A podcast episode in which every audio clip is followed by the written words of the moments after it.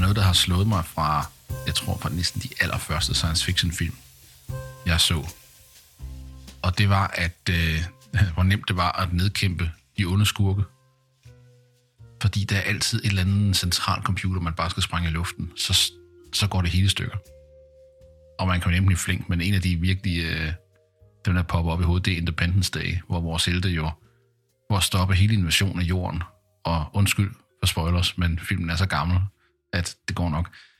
Så skal man bare flyve op til moderskibet og plante en, øh, en meget generelt åbenbart virus i deres computer, øh, lampen et øjeblik, og så sprænge det hele stykker med en, med en atombombe. Og så er den klaret. Så alle dronerne og øh, de dødbringende U F O'er, de, de falder til jorden, for det hele var styret centralt fra. Og det er jo super praktisk i en øh, historie, men øh, vil højt intelligente rumvæsener at lave den fejl? Det tror jeg ikke.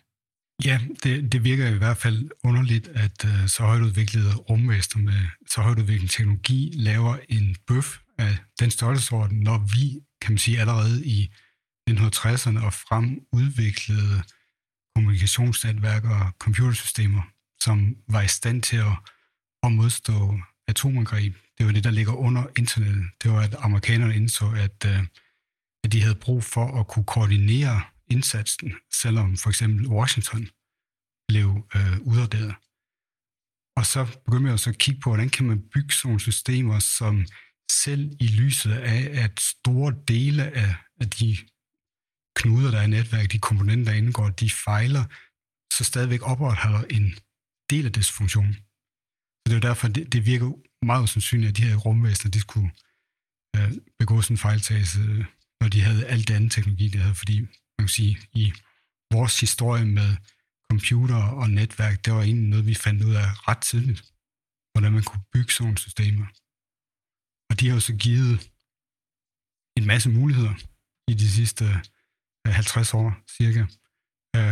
Og så kan man også sige, at, at det med at distribuere ting, det har så også på det seneste vist sig at indebære nogle udfordringer, mildest talt, i forhold til, hvordan vi håndterer viden og vidensdannelse, og hvad er sandhed, og hvad er et retvisende billede af forskellige begivenheder. Fordi den her distribuering, den er jo slået igennem på mange niveauer, og ikke kun på det rent tekniske. Men i sådan min, min egen personlige historie, så øh, blev jeg for alvor opmærksom på de her ting omkring distribuering, altså på det rent tekniske niveau, da jeg gik på I T-universitetet, hvor jeg vil sige, at det fag, som nok gav mig mest nyt tankegods, øh, det var et, der hed distribuerede systemer. Og der var øh, introduktion til øh, problemer, som jeg ikke havde hørt før, om før, hvor mange af de andre fag, de var, de var gode, og jeg fik set teori og begreber på ting, jeg havde arbejdet med i forvejen. Men det her distribuerede systemer, der var virkelig nogle interessante øh, nye perspektiver. Øh, også nogle meget, kan man sige, farverige øh, problemer, som, øh, som et, der, der bliver kaldt de byzantinske generalers problem, for eksempel. Øh, og det handler øh, om øh, det her, hvordan man kan lave koordinering i øh, op, fælles beslutningstagen i i sådan nogle øh, spred, systemer og komponenter er spredt ud. Jeg ved ikke, om jeg skal fortælle lidt mere om, hvad de der byzantinske generaler de er, før vi går. Jeg synes, det lyder super spændende. Jeg vil gerne høre, hvad de byzantinske generaler de gik, og gik og slås med.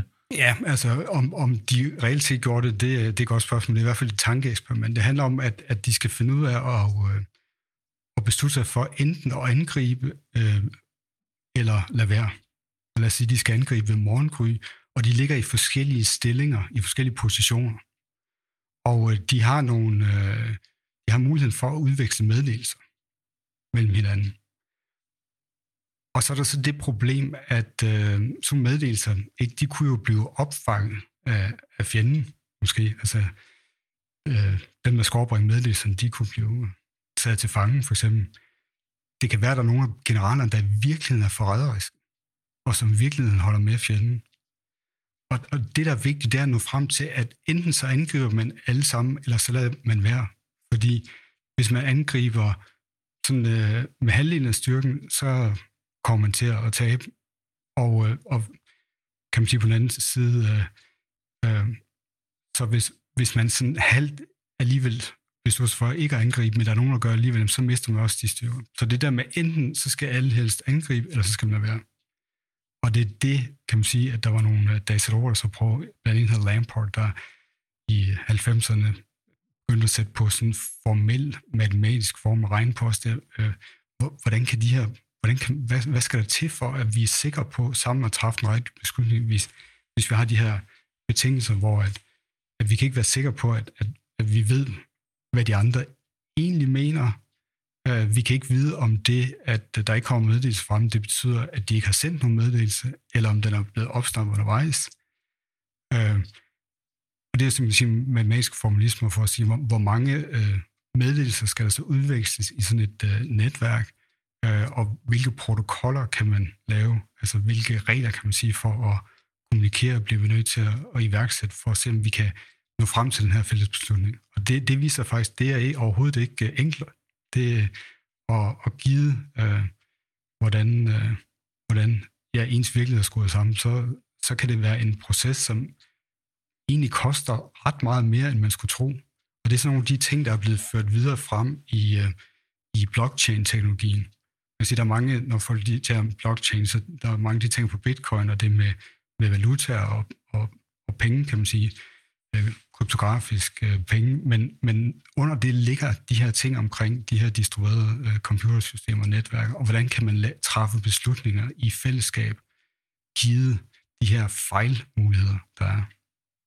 En ting er jo distribuerede systemer i, kan man sige, kybernetikkens verden, ikke? Og det er jo det, vi taler lidt om, når vi taler om at få information frem, at et distribueret system sikrer sig, at det er den rigtige information, der er frem til de rigtige, og at hele den kommunikationslinje, den er tilpas hærdet øh, til at være, øh, hvad kan man sige, stabil nok, og, og det, det, er jo, det er jo hele tankegangen bag, du nævner DARPA-net, og det vi i dag kalder internettet, at øh, det er meget svært at slå ud, i hvert fald i større stil.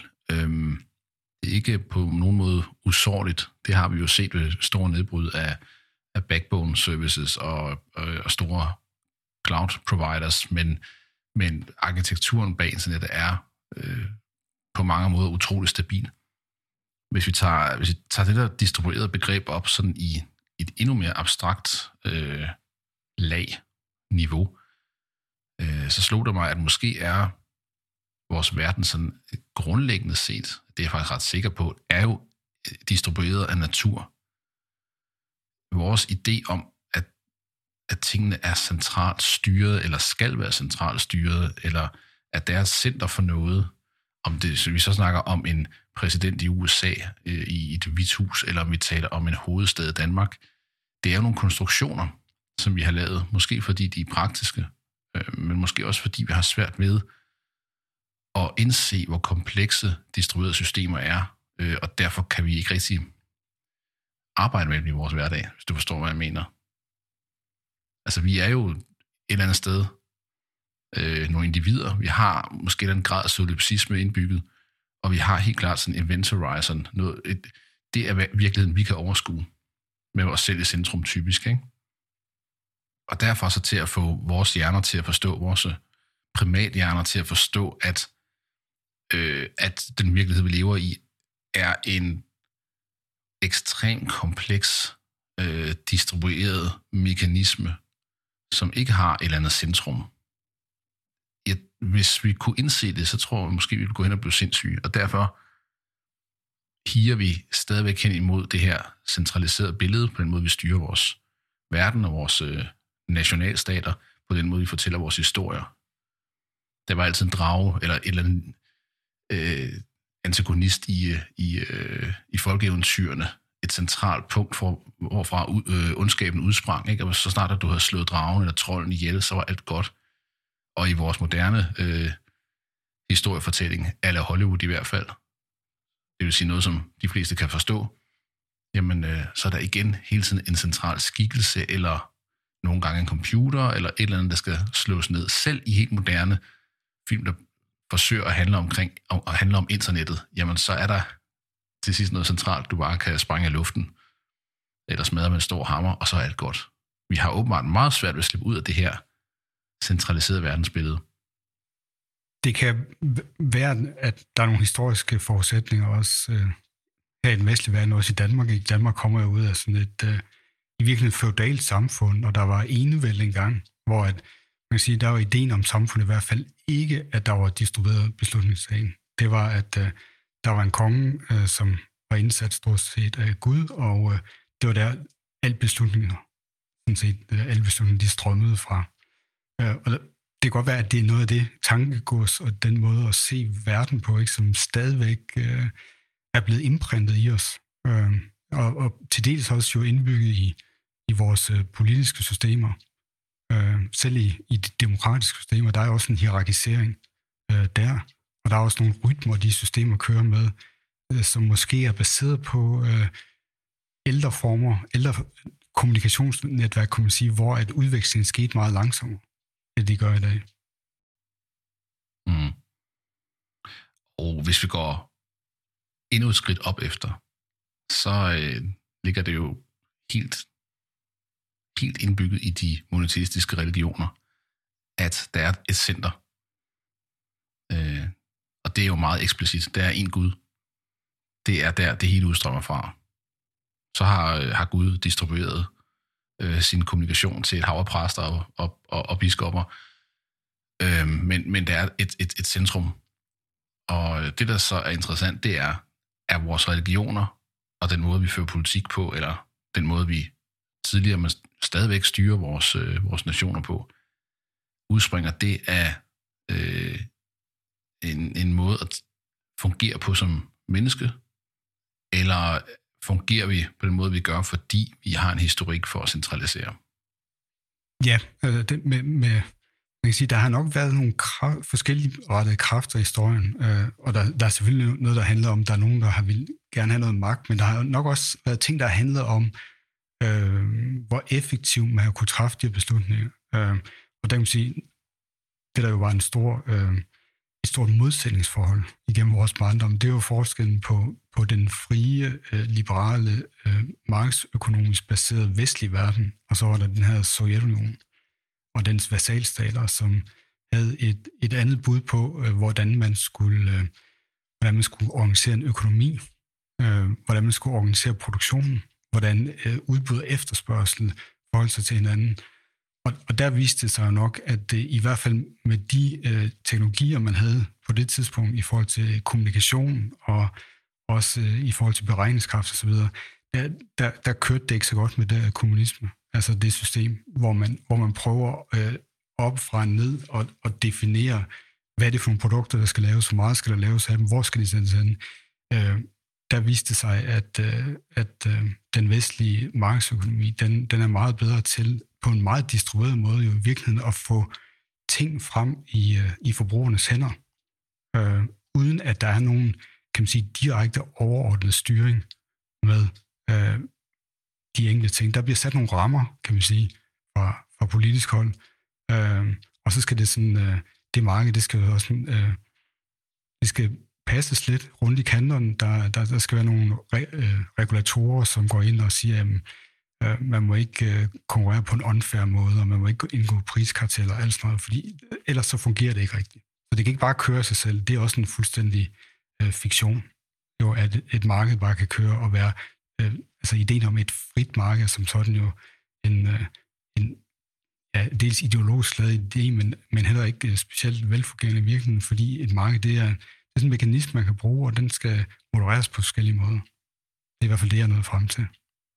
Jamen, det, det behøver vi ikke at skændes om. Øh, altså, og nu er det ikke for at, at, at gøre det politisk, men der er jo, der er jo stemmer, der mener, at vi for eksempel i Danmark øh, lever i et strengt socialistisk samfund, og det er jo noget, det er noget vrøvl. Den, den socialliberale model, socialliberale model handler nemlig om at tage et relativt frit marked, men rein it in, former det øh, i en grad, så vi kan leve med det. Fordi det, det, det fuldstændig fri marked, det tenderer til anarki, og det, det er et samfund ikke nødvendigvis særlig godt tjent med.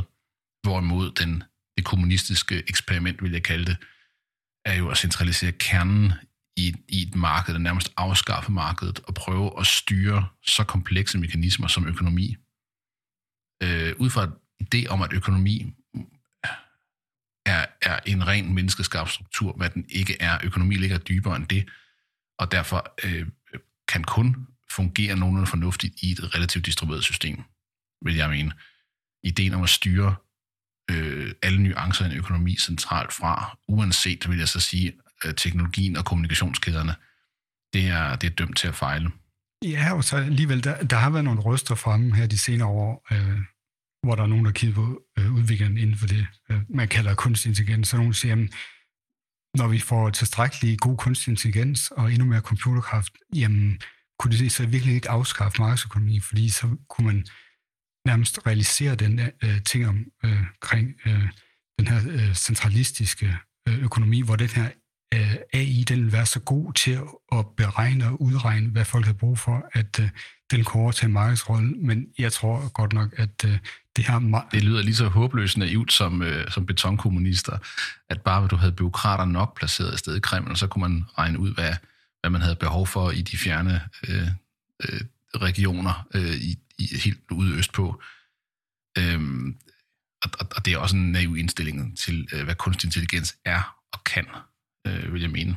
Men øh, det synes jeg, vi skal skyde til en anden episode, fordi det, så kan vi dykke ned ved kunstig intelligens, øh, hvordan den fungerer, og øh, det faktum, at kunstig intelligens også kan være pokkers biased, og dermed også tage fejl i, i sine beslutninger.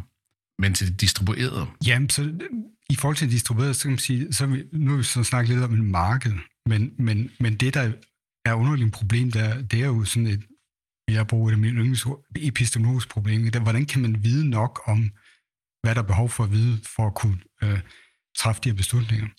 Og, og det synes jeg også, det er nemt i forhold til vidensdannelse og videnskabelse. Der er det jo også det, hvor at, at de her øh, distribuerede sociale systemer, vi har fået bygget over på den, oven på den distribuerede tekniske infrastruktur, den har jo vist sig i de sidste ti år, skal vi sige, øh, øh, og både at, at generere nogle fantastiske muligheder, men jo også især inden for de sidste fem år har det vist sig at generere nogle temmelig store udfordringer med den her distribuering. Fordi vi jo nok i løbet af tyve år havde vendt os til, at der var øh, visse institutioner, øh, der var visse øh, former for øh, ja, institutioner for videnskab, eller øh, inden for det administrative ret, der havde... Øh, en eller anden form for øh, patent på nogle sandheder om, hvordan tingene hænger sammen. Og, og der har det jo så vist sig, at de her distribuerede tekniske systemer med nogle sociale lag bygget ovenpå, har gjort det muligt jo for nogle folk at kommunikere og finde ud af ting, som, øh, som ikke har lavet, ikke, de ikke har kunnet gøre tidligere, fordi de ikke havde den der kommunikations- og koordineringsmekanisme. Og så kan man sige, at der, der er nogen, der virkelig har fundet ud af nogle ting, der er brugbare, Øh, og så er der også nogen, der øh, kan man sige, kører i hegnet på øh, forskellige måder. Og, og det er jo interessant, hvordan begge ting kan lade sig gøre. Jeg synes, vi skal starte med, med den, den mørke del, fordi det er altid bedst at slutte med den, den lyse del af det distribuerede paradigme. Men som du nævner, der er den, den, den mørke del, det vi, det vi nok ikke så komme, fordi vi er vant til, at igen, en, en centraliseret verden. Vi er vant til, at hvis magthavere øh, stikker af, og bliver til problemer, jamen så, øh, så har det været muligt, øh, dog med møje og besvær, om man skulle foranstalte et større kup, eller øh, foranstalte en revolution, og det medførte mange døde, men i sidste ende kunne man komme frem til, til skurken, og, og, og klynge ham op i taget på en benzinstation, eller hvad man nu praktiserede. Og så var det ligesom slut med det. Så kunne man tage en cyklus mere, og så kunne man køre en ti, femten, tyve år, indtil den næste diktator opstod. Det, der sker nu, i U S A. Lad os nu bare sige det, som det er. Men, men det er en, en global ting. Øhm, det er jo, at galskaben spredes. Altså, øh, galskaben og, og på mange måder idiotien har jo nu kunne distribueres ud over en hel befolkning. Og det vil sige, øh, og det er det, vi på mange måder frygter ved det nært forestående valg, at det kan godt være, at man får stemt Trump ud af præsidentembedet. Det kan ovenikøbet være, at han accepterer nederlaget og går mere eller mindre frivilligt. Men, men galskaben øh, og viljen til at ignorere objektive fakta, det er spredt, det er distribueret ud over, over en hel befolkning, og det vil sige, det, det er ikke bare lige at slå ned længere. Det er en form for øh, øh, ja, dumhedscancer, som øh, kan spredes øh, på det samme teknologi, som i den grad har skabt den verden, vi lever i nu. Og det skal vi lære at håndtere på en eller anden måde. Det er nok det der med netop, at det er en langt større spredning, altså i, i den forstand forskelligartighed af ting, som vi kan se nu, øh, som vi ikke måske kunne se før. Øh, og så også det, at, øh, at der er nogle budskaber, som bliver afsendt, ikke af god vilje, men med det formål, at øh, kan man sige, forlede nogen til at tro nogle ting. Øh, og, og så vil jeg gå tilbage til de her byzantinske generaler. Det var jo en del af det her, de her overvejelser omkring de her rent tekniske systemer, var også det med, at der er nogle komponenter, de kan jo fejle på en måde, så, øh, så, så det ikke giver et retvisende billede af deres tilstand. Og, og det slår igennem de her problematikker så også på, på vores sociale niveau. At, at der er nogle komponenter, som øh, er, kan man sige, forræderske også, som, som øh, går ind og... Øh, og spiller med i den her fælles øh, meningsdannelse og fælles proces, øh, også øh, fælles proces om, hvordan skal vi forstå verden, som ikke kommer til det med, kan man sige, gode intentioner, men som øh, spiller ting ind i, i de her øh, distribuerede netværk af, af, af mennesker, og, og, øh, og på den måde forleder nogen til at tro noget, som vi nok vil mene, at det er ikke en retvisende øh, beskrivelse af virkeligheden eller nogle forhold. Men hvad er den retvisende beskrivelse? Hele, hele, hele den manipulation, der uden tvivl finder sted, helt bevidst og, og målrettet, øh, spiller jo på ideen om, at vi ikke, der er ikke en objektiv sandhed. Det, det er jo hele fundamentet for blandt andet Trumps manipulation af, af masserne. Øhm, men selv, lad os nu, lad os nu antage, at, øh, at, øh, at vi bare ville det gode, og der ikke var nogen, der gamede systemet og prøvede at udnytte de her mekanismer, så står vi stadig med den udfordring, at vi nu har lavet et informationssystem, som prøver at rumme kompleksiteten. Den, det, det bidrager ovenkøbet til at gøre ting endnu mere kompleks, fordi alle i et vist omfang kan komme til ord, alt efter hvor dygtig man er til at bruge de her medier. Det vil i sig selv være ekstremt komplekst, og de magtstrukturer, som vi er vant til, og som vores demokrati bygger på, det er jo magtstrukturer, der er vokset op sammen med en informationsformidling, som har været central, som har været styret, ikke nødvendigvis censureret, men som har været styret via et filter, der kun tillod i, i, i store træk forholdsvis fornuftige mennesker at komme til ord. Øh, I hvert fald, kan man sige, mennesker, der jo ligesom var konservative nok i deres udtryk til ikke at, at, at foranstalte en pokkers masse ballade. Selv øh, i, tilbage i, øh, i I, i, i det, vi ville kalde gamle dage, hvor, hvor vi havde en, en, en kan man sige, rig øh, dagspresse i Danmark, en, og en partipolitisk øh, orienteret dagspresse. Selvom der var voldsomt modsatrettede synspunkter, så var det stadigvæk ganske få mennesker, der styrede det her filter, altså redaktørerne, og, og, og så de journalister, og, og kunstnere og politikere, der så kom til ord i, i, de her, øh, øh, i de her medier. Men i dag, der åbner vi ligesom for hele kompleksiteten. Altså for første gang, så blotlægger vi, hvor komplekst det distribuerede system, vi kalder verden, det er. Øhm, og så prøver man i, øh, i bedste mening, tror jeg faktisk, fra blandt andet Facebooks hånd, at lave en, prøve at kontrollere det her virvare information. Simpelthen fordi det er fysisk umuligt. Det er beregningsmæssigt umuligt at håndtere de feeds, som øh, verden vil generere, fordi kompleksiteten er så enorm. Og så laver man en algoritme, der skal sørge for, at jeg får noget, der er nogenlunde relevant for mig, fordi jeg vil ikke kunne følge med i al kommunikation, som mine fire hundrede til fem hundrede Facebook-venner, eller hvad jeg nu har, de, de begiver sig af med. Og det er jo den, det forsøg på at lave et, et filter, for at dæmme op for den distribuerede støj, der er problemet. Og det filter, det er ikke særlig intelligent, og det vil i hvert fald ikke det gode, det vil bare det populære. Og så står vi med balladen, ikke? Hvor, hvor man kan game algoritmen og, øh, og, og, og bygge de her filterbobler og, og bygge en distribueret virkelighed, hvor vi alle sammen går rundt i vores egen lille idé om, hvordan virkeligheden forholder sig. Og nogle, øh, nogle menneskers boble er lidt mere, undskyld udtrykket, fucked up end andre menneskers boble, ikke? Så, så det, vi står i nu, er jo en, tror jeg, en konsekvens af, at vi lige starter med at forstå, hvor kompleks et distribueret kommunikationssystem er, og vi har, ikke, vi har stadig ikke fundet løsning på, hvordan i alverden vi kan bruge det til noget fornuftigt. Nej, og det der skete jo ikke så lang tid inden, at vi fik de her distribuerede øh, sociale netværk, det var jo, at viden jo blev gjort øh, tilgængelig i en helt anden grad, end det nogensinde havde været i verdenshistorien. Fordi hvis man tænker et par hundrede år tilbage, øh, øh, Jens Nielsen går rundt øh, i sin landsby, og han øh, pløjer sin mark. Hvor meget vidste han egentlig om forskellige ting? Altså, de, de begreber, han havde at operere med, de var nok ret begrænsede. Det var ikke engang sikkert, at han kunne læse overhovedet. Øh, men det, der skete øh, internationalt netværk, det var jo, at, at meget viden blev gjort øh, tilgængelig. Så der, øh, øh, vi fik Google og sådan noget, så vi kunne søge den her viden.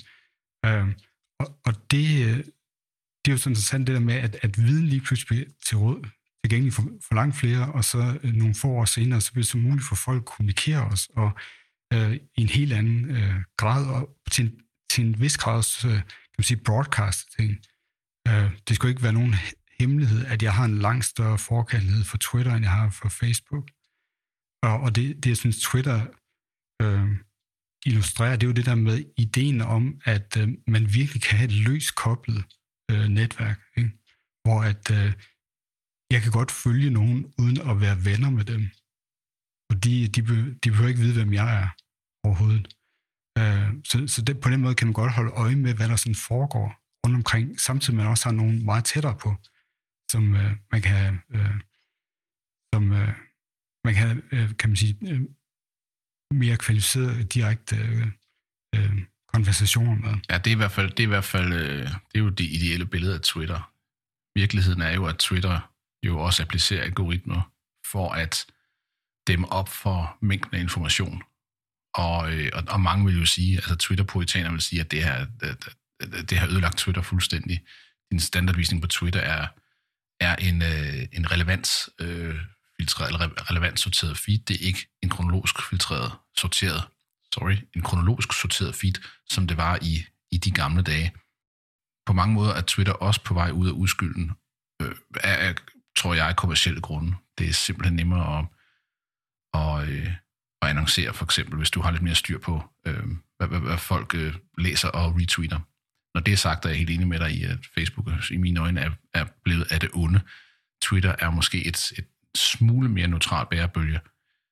Men, men for at vende tilbage til det med, at alle har fået adgang til information, det er rigtigt. Og, og det skete jo faktisk for mange år siden. Altså i hvert fald leksikal information var tilgængeligt. Jeg har i mit skab lige til venstre for mig et øh, konversationsleksikon fra nitten atten, øh, som min øh, morfar, han øh, gik som elleve tolv år rundt bag ploven. Øh, ligesom øh, Jens Nielsen, du nævnede, øh, og, og vidste vitterligt ikke meget om, hvad der foregik uden for hans egen landsby. Men han købte, da han var tyve år, et konversationsleksikon for hele sin opsparing, fordi nu ville han vide noget om verden. Men det var stadigvæk leksikal viden, der var filtreret og sorteret og serveret af eksperter. Øh, og, og eksperter i tæt forbindelse med, med de magthavere, og, og, og dermed kunne man servere et ensartet verdensbillede for alle dem, der gerne ville have viden. Det, der jo så skete øh, for nylig, var jo, at alle kunne producere viden. Og så har vi balladen, fordi så er der meget stor forskel på, hvad vi mener er viden.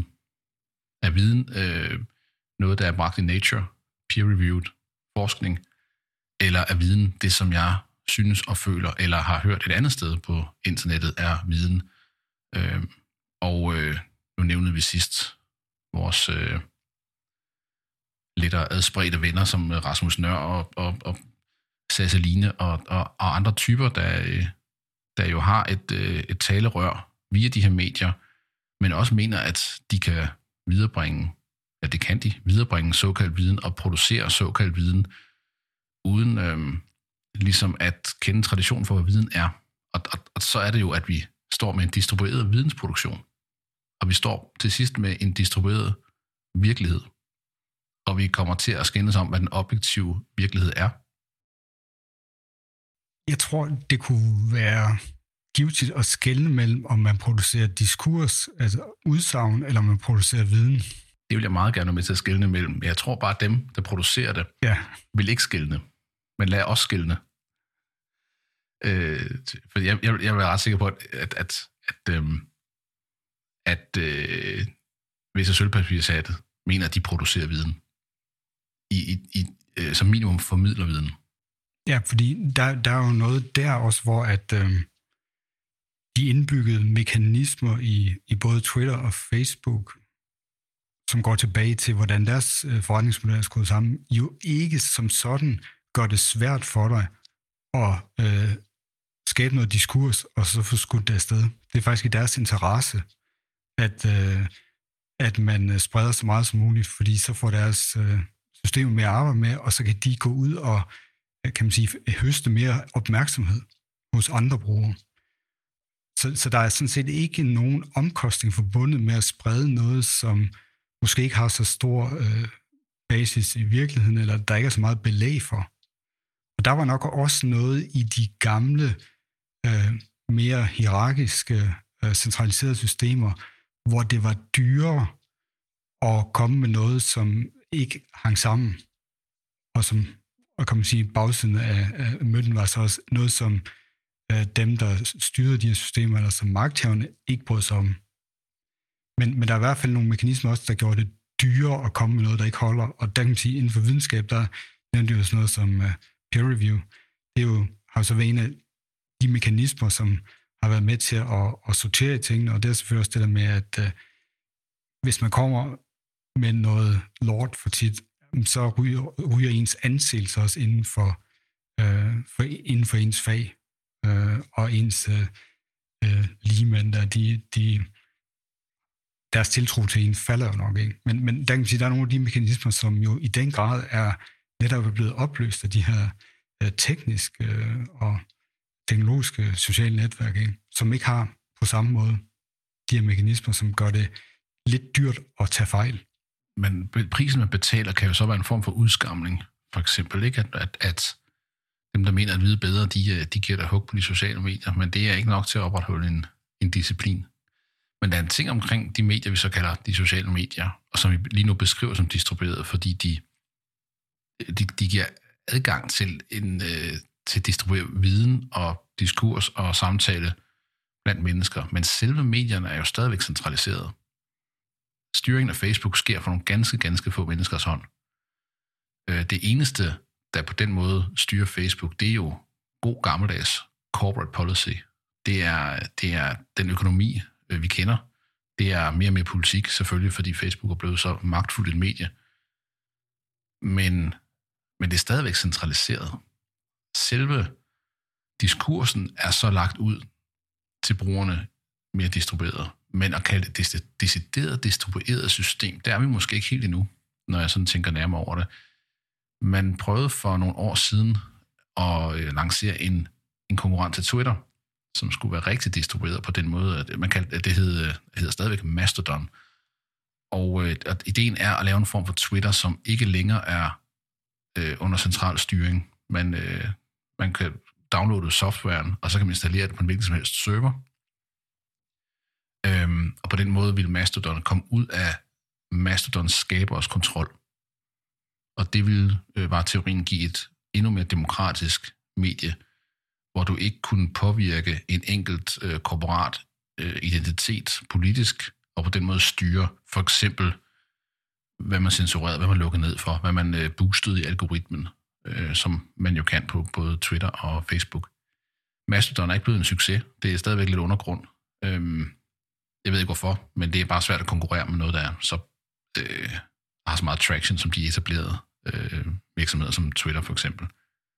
Men tanken er interessant, fordi vi bilder os måske ind, at Twitter er åben og demokratisk, men det er altså ikke mere demokratisk end Jack, øh, som, som stadigvæk styrer biksen, øh, mere eller mindre sammen med sin bestyrelse og sin direktion, kan bestemme, hvem der kommer til ord, hvem der ikke kommer til ord. Der ligger nok en spænding mellem øh, den distribuering, der kommer ned fra, kan man sige, te- fra de tekniske systemer, og så den øh, centralisering, der kommer ovenfra, i kraft af, at det her, det er jo, kan man sige, ret klassisk organiseret virksomhed, som du også siger, ikke? Altså, der er, der er den måde, som Twitter er organiseret på som virksomhed, eller Facebook er organiseret som virksomhed, der er ikke noget i det, som jeg, så vidt jeg ved, er specielt øh, nyskabende. Altså, der er, der er en øh, administrerende direktør, der er en bestyrelse, og, og det, det er den model, som er jo virkelig ret hierarkisk og centralistisk, og, men, men der er noget med, at der er, ligesom, der er noget med det tekniske substrat nedenunder, måske... Øh, det udstiller, tilbyder nogle andre mekanismer, og, og på en eller anden måde måske gerne vil trække i en anden retning også. Det, det, det var noget af det, som dem med mastodon, de prøvede at realisere. De var nok bare for tidligt på den, kan man sige. Fordi øh, verden på det tidspunkt, de øh, lancerede, havde ikke rigtig indset, hvad problemer med det andet var. Og som siger, så har de jo Twitter og Facebook, de har jo kæmpe netværkseffekter i kraft af alle de brugere, de har i forvejen. Fordi hvorfor skulle du skifte over til et, et, en ny platform, øh, hvor du så måske vil være den første? Men alle dine venner og kontakter og så videre, de er på den gamle platform. Det er jo bare der, hvor at, at de så sidder fast, øh, eller sidder meget mere fast i sædet, i kraft af den netværkseffekt. Ikke? Det, den er da helt klart. Og så er der måske også noget ved, at, at uanset hvor stor, altså, hvor stor en, at hvilken type succes du ønsker at skabe globalt, så er du afhængig af økonomi. Det er en, altså, det, det, jeg kan ikke rigtig komme på øh, et, en virksomhed, som er global, men som har en meget lille eller ikke eksisterende økonomi. På et tidspunkt, så vil de her virksomheder gerne på børsen, og så har de skrevet sig ind i en etableret økonomi, der fungerer som økonomi nu gør, øh, typisk i U S A, men, men globalt. Ikke? Øhm, og, og, og der er, og det er måske det, vi ser nu, det er en øh, et eller andet øh, spænding eller indre kamp mellem det distribuerede teknologi, som Twitter og Facebook selvfølgelig bygger på, i og med at det bygger på internettet, og på hele netværkstanken, og så det, at det bliver drevet som konventionelle virksomheder i en klassisk økonomi under et øh, politisk system, som er meget centraliseret. Og det er jo klart, det giver nogle voldsomt store udfordringer, og det ser vi jo i skandale på skandale, i, i, i Facebooks øh, kamp på at prøve centralt at moderere et distribueret medium. Jeg ved ikke, hvor mange historier, der har været omkring de her modereringscentre med nogle stakkels øh, P T S D-ramte mennesker, der skal prøve at holde styr på alt det lort, der strømmer op fra folkedybet, når du netop åbner alle sluserne og distribuerer tingene.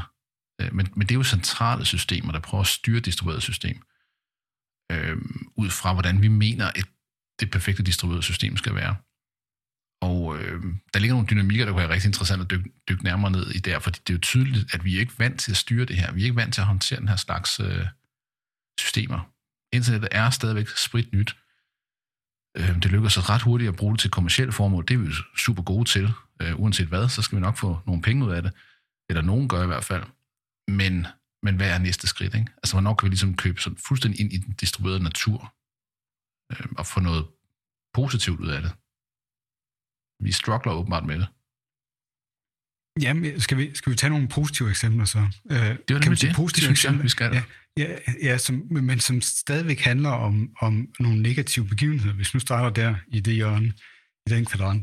Øh, så jeg synes, øh, der er nogle eksempler fra de senere år, som er meget gode til at illustrere, hvordan så folk alligevel inden for de rammer jo så begynder at organise, organisere sig i en distribueret måde, altså bruger de her mekanismer til at organisere sig globalt.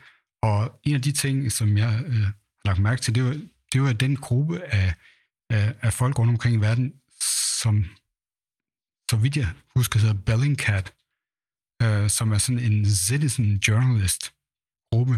Og noget af det, de har afsløret, det var jo, hvordan øh, der var det her russiske missilbatteri, der blev flyttet rundt øh, inde på den ukrainske side af grænsen, og så endte med at skyde det her... Øh, Øh, hollandske fly ned, der var på vej til øh, Malaysia. Øh, eller det var et fly, det var et malaysisk fly, der kom fra Holland. Det var sådan, det var.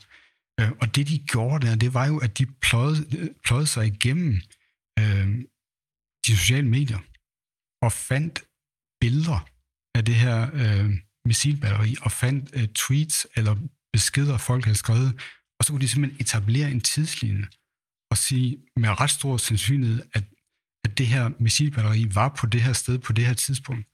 Og det var jo simpelthen noget, hvor de jo ved at bruge de her øh, kilder, øh, de her til rådighed, ved at grave, kan man sige, løs rundt omkring i hjørnerne øh, i de sociale, øh, sociale netværk, så fandt de materiale, som jo ingen nationalstater havde været i stand til at samle sammen. Og som jeg ville hævde, hvis der var en nationalstat, der havde gjort det, så ville russerne jo bare sagt, jamen det er jo, det er jo bare amerikanerne, der synes det er nu, de her fabrikerede materiale. Men her var de her løst organiserede folk, der havde fundet sammen, som så gravede det her materiale op Og så etablerede de simpelthen den her tidslinje. Det synes jeg var et øh, fantastisk øh, eksempel på øh, nye former for organisering oven på de her øh, distribuerede substrat. Helt præcist, og det er, en, øh, det er noget, vi kommer til at se så meget mere af, altså distribueret videnskabelse på den gode måde, øh, og ikke bare spredning af, af, af løgn og latin. En, øh, hvis vi spoler tilbage til nitten nioghalvfems, der, øh, der havde jeg stadig min første, mener jeg, min første tres seksogfirs computer. Øhm, og øh, måske havde jeg opgraderet til en, opgraderet til en fire seksogfirs, jeg kan faktisk ikke huske det præcist, men i hvert fald så lancerede man noget, der hed SETI at Home. Search for Extraterrestrial Terrestrial Intelligence at Home. Og alle gode nørder kendte selvfølgelig til SETI-projektet i, i forvejen, og viste, at man brugte store radioteleskoper, som for eksempel Arecibo i, i Sydamerika, til at lytte efter mulige signaler fra intelligente civilisationer. Problemet var databehandlingen. Det var simpelthen umuligt at behandle de store mængder data, der skulle til, for at grave sig igennem alle radiosignalerne og finde ud af, om der skulle være et, et mønster, et signal, som kunne være fra en intelligens derude. Og i nioghalvfems fik vi så at vide, at øh, det kunne man skam downloade til sin computer, hvis man var så heldig at have, at have et modem koblet på. Øh, og det havde jeg, så jeg downloadede SETI-klienten, og så fik min stakkels computer lov til at stå i, i døgndrift og, og tykke sig gennem bitte små datapakker fra Arecibo-teleskopet, i håb om, at jeg kunne være med til at opdage intelligent liv uden for jorden. Og, og den måde at distribuere beregning på, øh, ud over de mange, mange små, men dog effektive processorer, når du lægger dem sammen rundt omkring i verden, det blev til øh, det, der i dag hedder B O I N C eller BOINC, som er en platform for distribueret computing, og som man simpelthen som universitetsstuderende øh, eller underviser, øh, forskningsteam kan melde sig på, lave en stum kode til, og så kan man bede folk rundt omkring på hele kloden om at melde sig til det projekt. Man kan også fordele sin computerkraft over flere projekter, og så kan man hjælpe i kampen mod kræft. Man kan øh, ved at lade ens computer stå og tykke sig igennem forskellige proteinstrukturer. Man kan søge stadigvæk efter intelligent liv i universet. Øhm, og øh, omkring, jeg tror, der er omkring tyve, femogtyve, tredive projekter lige nu, som, som er aktive, som man kan, kan deltage i. Det synes jeg er helt fantastisk. Ja, det er så det, jeg vil kalde sådan første generations udgave af det. I den forstand jo, at, at det de gør, det er, at de udnytter den tekniske mekanisme til at, at bruge nogle, nogle beregningscykluser på computer, der lige ville stå og lave en, en pauseskærm. Var det ikke sådan, det var med SETI at Home? Jo, det var dine, dine, de, de C P U-cykler, du havde til overs, kunne du donere. Lige præcis. Ja. Men man kan sige, at det, der så, man ikke gjorde, i hvert fald nogen udpræget grad, det var jo, at man var ikke sådan set med til at skabe den her viden selv. Man havde en, en ressource her, en beregningsressource, som man så udlånte, kan man sige, til det her, her projekt. Men det er der, hvor at, at det lader til, at der er nogle helt andre perspektiver i dag for, at, at viden også bliver skabt distribueret. Fordi man kan sige, at her sad der stadigvæk en centraliseret gruppe i en eller anden forstand, måske dog lidt spredt ud, men det var en central gruppe. Men mere det der med, at, at, det, at det bliver distribueret i, i begge ender, kan man så at sige. Øh, sige ikke? Um, et eksempel på noget, at nylig er det her med, med noget, der minder også om journalistisk. Det, det, er, det, det er nogen, der har en, også en global gruppe øh, distribueret, der har lavet undersøgelser af, hvordan det kinesiske regime har lavet fangelejre til uighurerne i, øh, i, i stort tal. Altså hundredvis.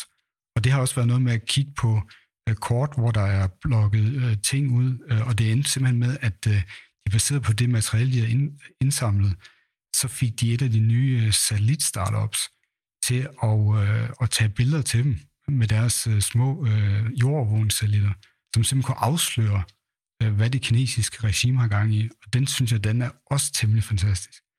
At, øh, at, at det er jo folk, der bruger Øh, deres egen tid, øh, måske deres fritid selv, øh, betaler deres egen tid for simpelthen at, at afsløre, hvad det kinesiske regime har i gang i der, og den, den er også rigtig god. Så det, det er sådan igen lidt journalistisk, men hvis vi går helt over på der, hvor det bliver til videnskab, så kan man sige, at jeg øh, nok selv har en eller anden slags aktie det, i mit, øh, kraft af mit engagement i Quantified Self-bevægelsen, hvor at, øh, at vi jo også der igennem mindst årtier har brugt internettet blandt andet til at, øh, til at, øh, at udveksle erfaringer og metoder og øh, måder at skabe viden fra sin egen hverdag på ved at indsamle data fra sin egen hverdag.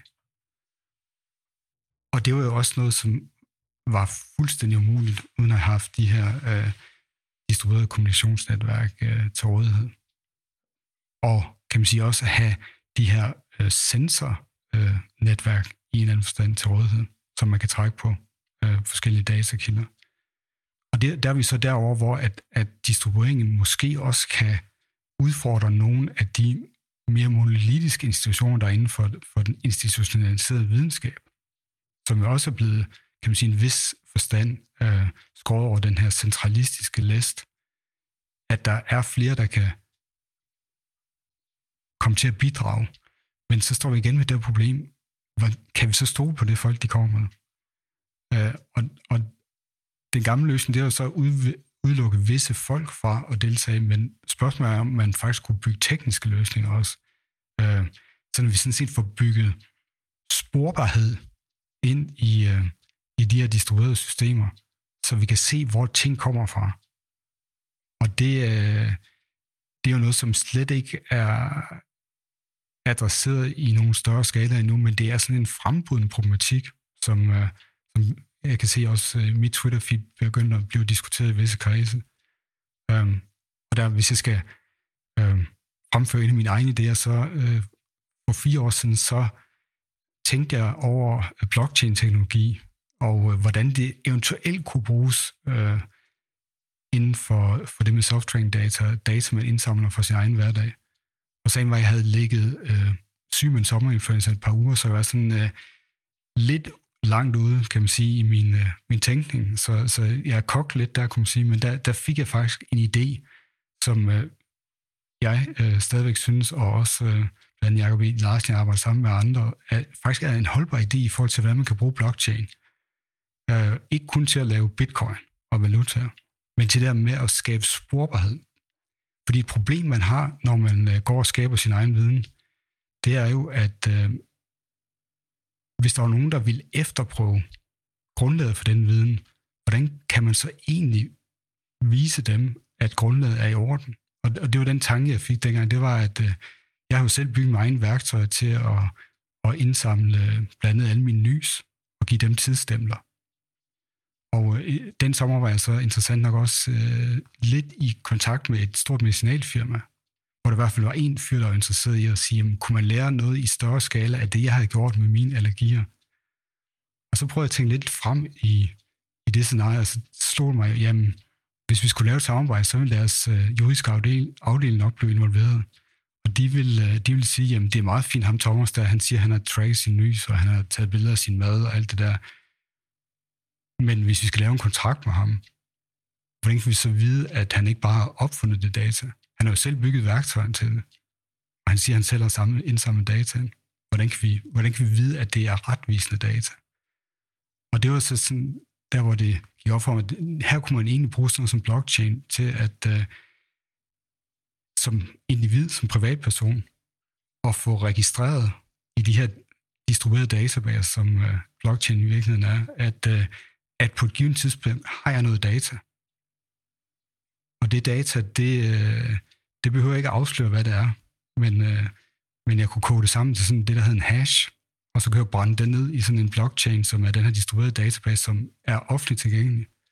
Og så hvis der senere var nogen, der kom og sagde, Thomas, vi tror ikke rigtigt på, at du har registreret de der nys, så kunne jeg sige, jamen, her, her er min nys, og her er øh, blockchain, og prøv at kigge derhen, det sted der, og bruge den her algoritme på mine data og det, der står der, og så lige finde ud af, at øh, det stemmer overens. Og det vil være for mig en måde at vise, at, øh, at mine instrumenter har genereret øh, noget data på et vist tidspunkt. Og det er jo så senere vist sig, at det er også et problem, der gælder inden for den institutionaliserede videnskab. Vi har haft en sag i Danmark her for nogle år siden med, med en forsker, som jo simpelthen forfalskede øh, prøver taget på rotter for at opnå visse resultater. Det vil sige, selv inden der, for den institutionaliserede videnskab, der er man ikke engang sikker på sporbarheden hele vejen ned i instrumenterne, og hvad kommer der egentlig ud af instrumenter? Og det, jeg tror sådan set, det er der, de distribuerede systemer på vej hen, det er, at, at vi skal have sporbarhed også helt ud i de instrumenter, der sidder og opfanger dele af virkeligheden. For vidus med blockchain er jo tofold. En ting er, at du kan ikke ændre en transaktion tilbage i blockchain, uden at skulle ændre på alle transaktioner derefter. Det er det ene ting. Den anden ting er, at blockchain er distribueret. Det vil sige, at du skal ikke bare ændre et sted. Du skal faktisk øh, ændre i hundrede eller tusinder af, af realtidskopier af, af den blockchain, du opererer i. Og det vil være øh, øh, fysisk set altså komplet umuligt. Og derfor er blockchain fantastisk til at skabe en, et spor af transaktioner. Øh, holde styr på, hvad der er sket tilbage i tid. Øhm, og nu nævner du øh, stor pharma-virksomhedsjurister. Øh, jeg tror ikke, det største problem bliver at bevise dine egne data. Dit største problem bliver måske senere at bevise, at ideen var din. Og det vil sige, der ligger måske også inden for patentlov nogle, øh, nogle øh, nyttige øh, anvendelser af blockchain. Fordi man simpelthen vil kunne bevise, hvem der faktisk dokumenterede en idé først, eller en opfindelse.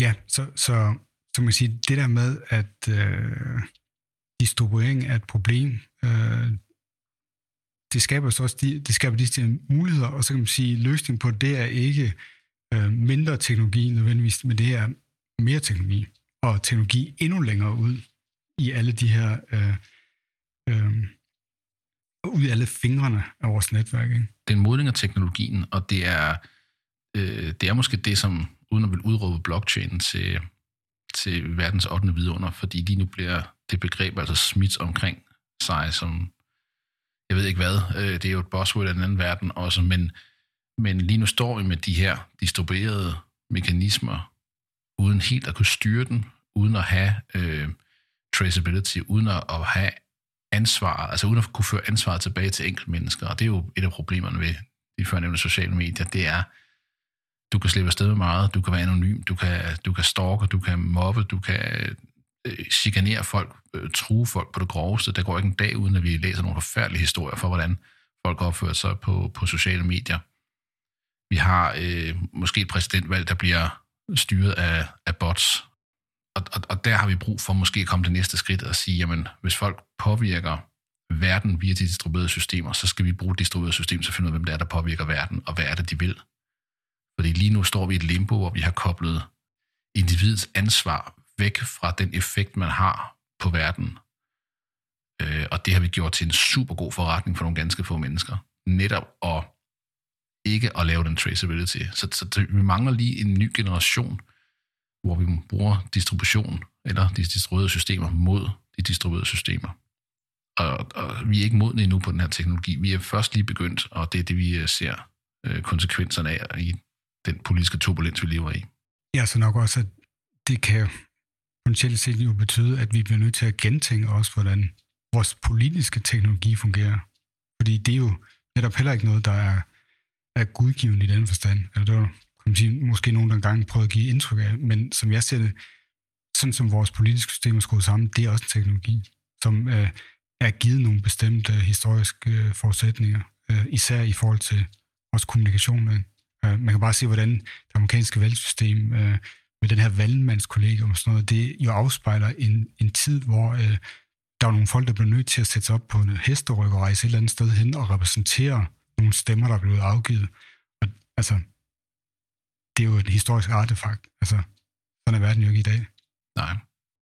Demokratiet er en, øh, i mine øjne, en, en afsindig væsentlig del af den måde, vi, vi lever på. Og, og, men jeg tror, hvis demokratiet skal overleve den tid, vi er i nu, så skal demokratiet også lære øh, et, et andet udtryk.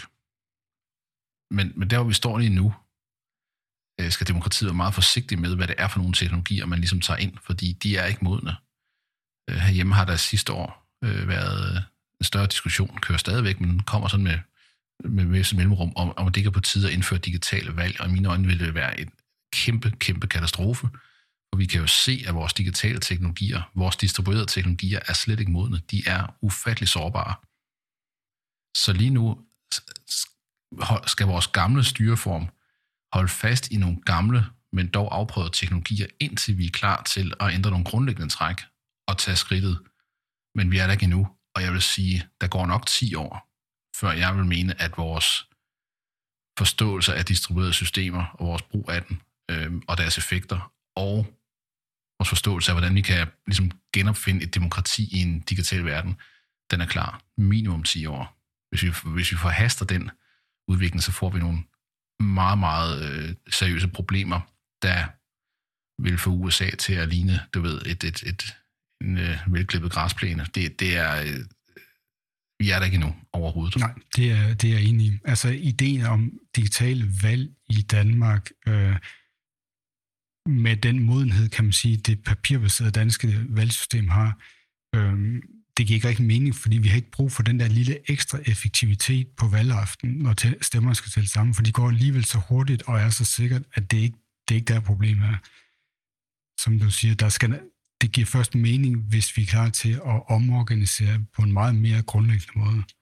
Og så og kan man sige, det, det som de digitale distribuerede systemer også gør muligt, det er jo, at sådan nogle cykluser, som fireårige valgcykluser og sådan noget, jamen, det er sådan noget, vi måske skal til at overveje. Ikke? Hvad, hvad, hvad kommer de ud af? Jamen, det kommer også ud af omkostningerne ved at gennemføre den type valghandling under de tekniske omstændigheder, man havde til rådighed, da det valgsystem, det blev, og det parlamentariske system, det blev designet. Ikke? Så, så derfor skal der måske, som du siger, meget mere grundlæggende overvejelser til. Men også, jeg er enig, afprøvninger. Fordi vi ved simpelthen ikke præcis, hvordan sådan noget her, det skal skrue sammen endnu. Det er ret jomfrueligt øh, grund. Hvordan kan vi lave øh, en distribueret beslutningstagen, som, øh, som har en god afvejning imellem øh, deltagernes vidensniveau og deres øh, deltagelse i processen osv. Og der kan man sige, ideen med, med, med det demokratiske samfund, velfærdssamfund, det var at have de her dannede, veluddannede borgere, som havde et vidensniveau, så de kunne indgå i den her demokratiske proces, og det er jo også noget, der skal, kan man sige, genfortolkes, omfortolkes under de her teknologiske omstændigheder. Og med de ord om distribuerede systemer, så vil vi minde om, at for det første er en podcast frugten af distribuerede system, det vil ikke kunne lade sig gøre uden, og vi vil opfordre til, at man følger snabelag Silberblom på et andet distribueret system, nemlig Twitter, på trods af de fordele og ulemper, som Twitter har. Og her kan man jo sende os nogle spørgsmål eller kommentarer, eller hvad man nu synes om vores podcast. Og det er også der, vi poster eventuelle links til kilder, som vi har talt om øh, i løbet af vores episoder. Vi høres ved.